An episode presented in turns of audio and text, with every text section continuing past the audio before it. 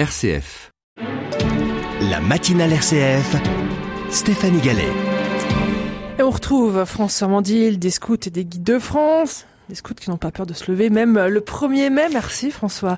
Alors François, c'était hier la journée internationale de la non-violence éducative. Trouveriez-vous normal qu'on vous frappe? Euh, Est-ce que vous trouveriez normal d'être insulté, moqué, jugé, humilié, manipulé? Alors Bien sûr que non. Et paradoxalement, quand il s'agit d'enfants, les Français considèrent encore trop souvent que ce serait acceptable.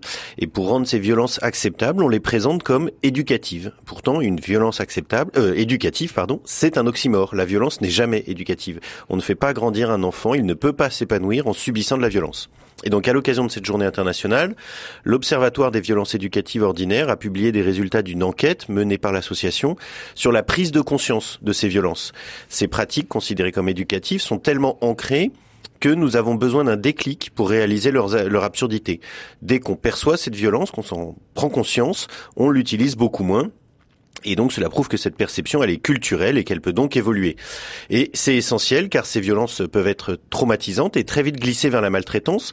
Je rappelle qu'en France, un enfant sur cinq, un enfant est tué tous les cinq jours par ses parents, un enfant tous les cinq jours, c'est-à-dire un peu moins de 10% des homicides en France, selon un rapport de l'inspection générale des affaires sociales qui a été publié la semaine dernière.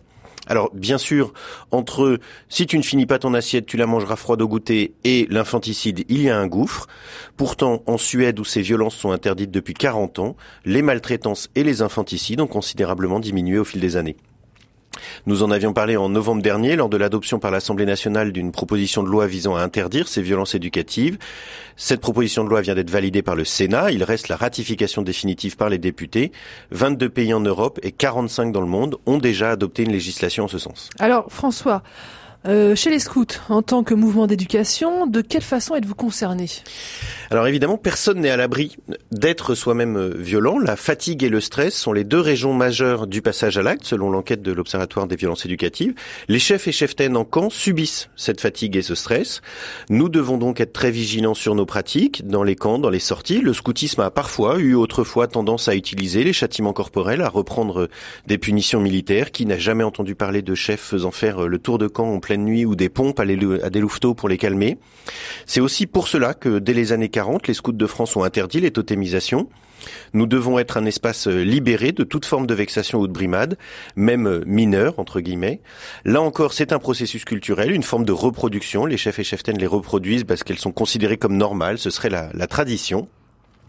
Et donc Baden-Powell l'a souvent redit, l'éducation est d'abord une question de confiance, une confiance qui est rompue par la violence.